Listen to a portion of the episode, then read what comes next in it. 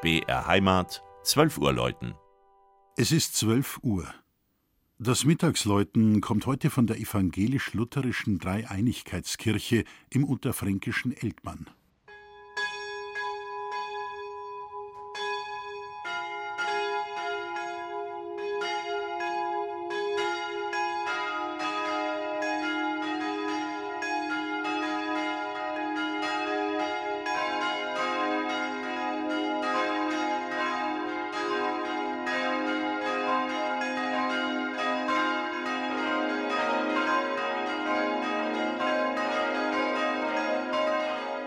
Wer viel auf der Autobahn A70 unterwegs ist, kennt die Anschlussstelle 12 bei Eltmann.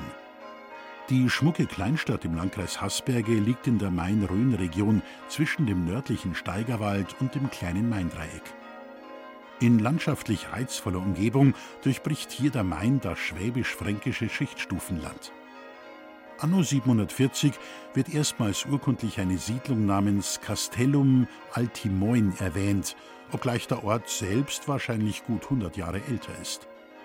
Stadtrechte besitzt Eltmann seit 1335 durch Kaiser Ludwig den Bayer. Danach gibt es jahrhundertelang ein besitztechnisches Hin und Her, ehe Eltmann 1814 endgültig bayerisch wird. Die Stadt ist historisch christlich geprägt, das zeigen drei katholische Kirchenbauten sowie die evangelische Dreieinigkeitskirche. Sie ist der jüngste Sakralbau im Ort, ein Tribut an viele protestantische Flüchtlinge und Heimatvertriebene, die nach dem Zweiten Weltkrieg nach Eltmann drängen und ein eigenes Gotteshaus erhoffen. Der Bauplatz dafür wird am Stadtrand ausgewiesen. Ein Kirchenbauverein schiebt finanziell mit an. Am 11. Oktober 1959 wird die Dreieinigkeitskirche als dritte Kirche der Nachbarpfarrei Gleisenau eingeweiht. Es ist ein schlichter, rechteckiger Nachkriegskirchenbau mit niederem quadratischem Chorturm nebst Pyramidendach. Der Chor ist eingezogen konstruiert mit einfachem Tonnengewölbe. Auf der Nordseite liegt die Sakristei. Alle fünf Glocken sind bei Rinker in Sing gegossen. Jede davon trägt ein christliches Symbol. Die größte, acht Zentner schwere Glocke zeigt einen Brunnen und deutet auf Gott, den Brunnquell des Lebens.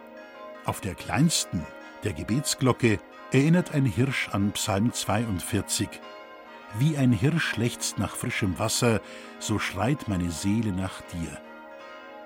Das Mittagsläuten aus Eltmann von und mit Christian Jungwirth.